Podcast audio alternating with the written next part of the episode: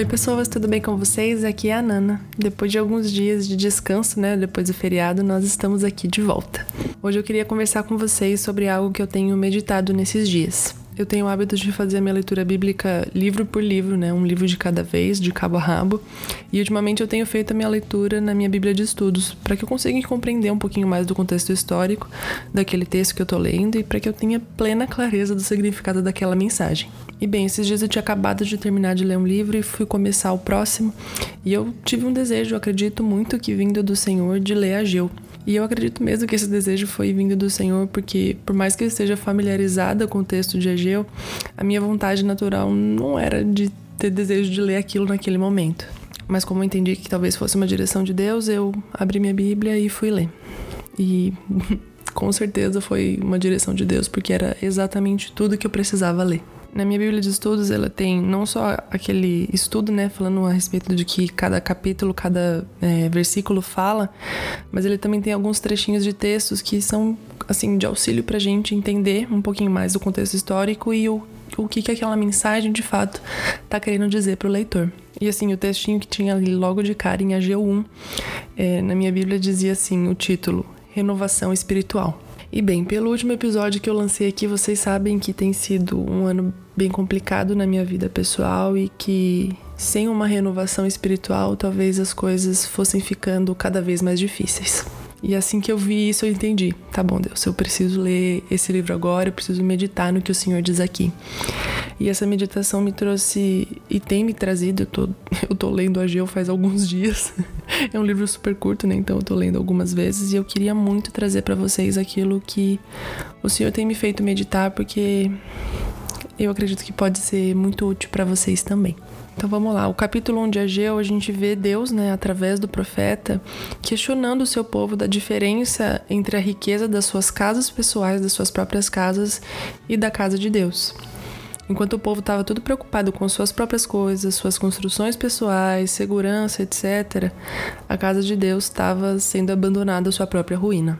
Eu vou ler alguns versículos aqui para colocar vocês mais dentro do contexto de do que Deus estava falando para o povo e as coisas que estavam acontecendo com o povo por causa disso, porque eles escolheram priorizar suas casas ao invés de priorizar a casa de Deus. Eu vou começar ler no verso 3 aqui de Ageu 1. Então o Senhor enviou essa mensagem por meio do profeta Ageu. Por que vocês vivem em casas luxuosas enquanto minha casa continua em ruínas? Assim diz o Senhor dos Exércitos. Vejam o que tem acontecido com vocês. Plantam muito, mas colhem pouco. Comem, mas não se saciam. Bebem, mas ainda têm sede. Vestem-se, mas não se aquecem. Seus salários desaparecem como se vocês os colocassem em bolsos furados. Assim diz o Senhor dos Exércitos. Vejam o que tem acontecido com vocês. Agora subam as colinas, tragam madeira e reconstruam minha casa. Então me alegrarei nela e serei honrado, diz o Senhor. Vocês esperam colheitas fartas, mas elas foram escassas.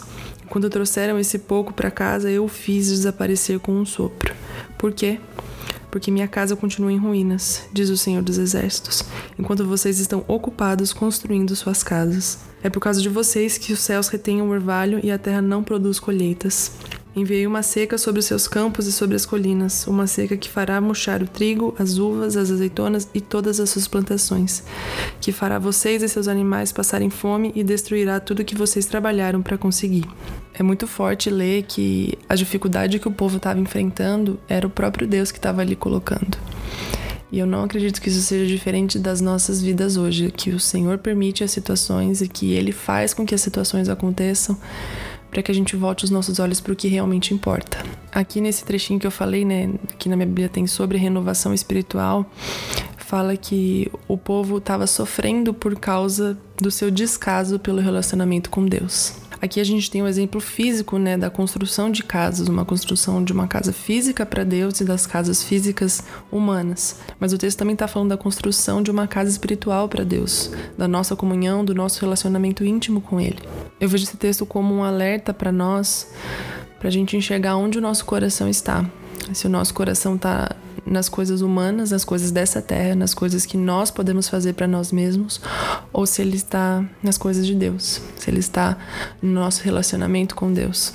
Se o nosso coração tiver voltado para o nosso relacionamento com Deus, por mais que a gente tenha dificuldades, que a gente enfrente dificuldades na nossa vida, nas coisas que não são assim necessariamente de Deus, né? Seja no nosso trabalho, na nossa vida pessoal ou qualquer coisa assim, essas coisas não vão roubar a nossa força e a nossa alegria.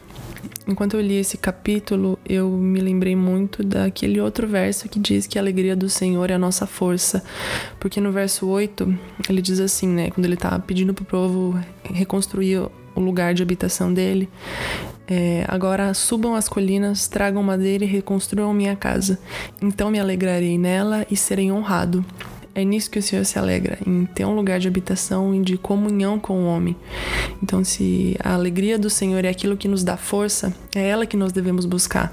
Não a realização pessoal, não obter tudo aquilo que a gente deseja, não realizar os nossos planos humanos, se a alegria do Senhor é nosso foco, é aquilo que a gente busca, nós vamos ter força, porque a força dele estará conosco, nos sustentando para passar por cada uma das adversidades que vão surgir no nosso caminho. A ligação desse verso, desses dois versos, né, de, de que a, o Senhor vai se alegrar em habitar conosco, em ter um lugar de habitação conosco, e de que a alegria dele é a nossa força, eles vieram de encontro muito forte assim comigo, porque eu algumas situações deixam a gente se sentindo assim, fraco, impotente e coisas desse gênero. Mas quando a gente percebe que a gente tá sem força porque o nosso coração tá no lugar errado, porque a gente não tá buscando a alegria de Deus, aí a gente se toca que algumas coisas precisam mudar na gente. Esse capítulo me fez muito perceber que algumas situações difíceis que a gente passa na nossa vida estão sendo assim exatamente extremamente difíceis porque o nosso coração tá no lugar errado. Às vezes alguma situação que acontece conosco ela tem tanto o nosso coração que parece que a gente perde o sentido da vida. Parece que dali não tem mais solução, não tem nenhuma saída. E isso prova que o nosso coração está no lugar errado. Isso prova que a gente não tem buscado a Deus, que a prioridade da nossa vida não é nosso relacionamento com Ele, mas as nossas realizações e conquistas aqui dessa terra. Eu acho que ler esse tipo de texto, quando você enfrenta situações em que você percebe que o seu coração está no lugar errado, é muito o Senhor demonstrando a bondade da sua luz, a sua misericórdia sobre nós. Porque se todas essas situações que a gente vive nessa vida humana roubam toda a nossa alegria, roubam a nossa esperança, isso significa que nós não estamos prezando pelo nosso relacionamento com Deus. Nós estamos prezando por nós mesmos, pelos nossos desejos. E ver que Deus usa um texto como esse para expor a nossa falha em misericórdia, para nos fazer voltar para Ele, me demonstra uma fidelidade absolutamente incompreensível. Deus está aqui dizendo pro povo: olha, minha casa está em ruínas. Ele não está dizendo, olha, minha casa está levemente abandonada. Gente, vamos dar uma atenção que aqui nesse texto Deus está dizendo pro povo: vocês abandonaram a minha casa, vocês não valorizam o meu relacionamento com vocês. A prioridade da vida de vocês é sim suas coisas pessoais. E por isso nada do que vocês fizerem vai prosperar. Tudo que vocês conquistarem vai sumir como um sopro. Até o verso 10 diz, né, que é por causa de vocês que os céus retêm o orvalho e a terra não produz colheitas. É por causa da escolha do povo, é por causa das nossas escolhas, é por causa daquilo que a gente ama, daquilo que a gente deposita o nosso coração, que muitas vezes as dificuldades vêm. E é interessante a gente comparar situações em que o nosso coração está depositado no lugar certo. Pode vir uma situação extremamente difícil se os nossos olhos estão voltados para o Senhor, se a prioridade da nossa vida é o nosso relacionamento com Ele por mais difícil que seja a situação, a gente vai passar por ela com paz e alegria. Eu não sei vocês, mas eu, diante desse texto, consigo enxergar a necessidade de uma renovação espiritual na minha vida. Eu consigo enxergar que muitas vezes a minha prioridade não é o relacionamento com Deus, mas é a realização daquilo que eu desejo. Então esse texto serve de uma exortação, mas ao mesmo tempo que uma demonstração da misericórdia de Deus. Para mim ler esse texto tem sido Deus revelando para mim: eu te amo apesar de você continuar amando as suas coisas, mas aprenda. Aprenda que você precisa voltar o seu coração para mim. Aprenda que as dificuldades vão vir, independente do seu, da onde está o seu coração. Mas se o seu coração estiver priorizando o nosso relacionamento, então você vai passar por cada uma das dificuldades com alegria, força e misericórdia. Quando eu estava lendo esse texto e aí eu me deparei com esse trechinho aqui da, da minha Bíblia que fala né, a respeito dessa renovação espiritual. Quando ele fala a expressão descaso com o relacionamento com Deus, isso me levou aos prantos imediatamente, porque me fez perceber que muitas vezes eu não tô prezando e cuidando e tendo zelo pelo meu relacionamento com Deus. Eu tô deixando outras situações se tornarem maiores porque os meus olhos estão voltados para elas e não para o Senhor. Então, o meu encorajamento aqui para vocês hoje é que olhem para o Senhor. Eu sei que eu falo isso em 99% dos episódios, mas olhem para o Senhor, voltem o seu coração para Ele. Eu sei, tem muita gente passando por muita situação difícil esse ano, mas talvez esteja extremamente difícil porque a gente não está priorizando o relacionamento com Deus. Porque com o relacionamento com Deus, as dificuldades vão vir sim, vão continuar vindo, mas a gente vai ter a alegria e a força do Senhor nos sustentando em cada uma delas. E a gente não vai ficar mais caminhando como se tivesse sem esperança, porque a nossa esperança vai estar de fato no Senhor e não nas coisas dessa terra. Então é isso, eu acho que eu queria trazer essa reflexão sobre a gente prezar pelo lugar da habitação de Deus, da gente ter um zelo pela nossa comunhão com Deus e não abrir mão disso por nada, porque senão a gente vai voltar o nosso coração para as coisas erradas. Que o nosso relacionamento com Deus seja a nossa prioridade número um e que todos os dias, quando a gente acordar, Ele seja o nosso primeiro pensamento e antes de dormir, Ele também seja o nosso último pensamento.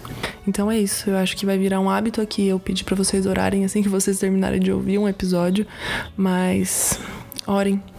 Orem assim que vocês terminarem de ouvir esse episódio, se for possível, pedindo a Deus que vocês aprendam a priorizar o relacionamento de vocês para que a alegria do Senhor seja de fato a nossa força. Até o próximo episódio. Um beijo e um queijo.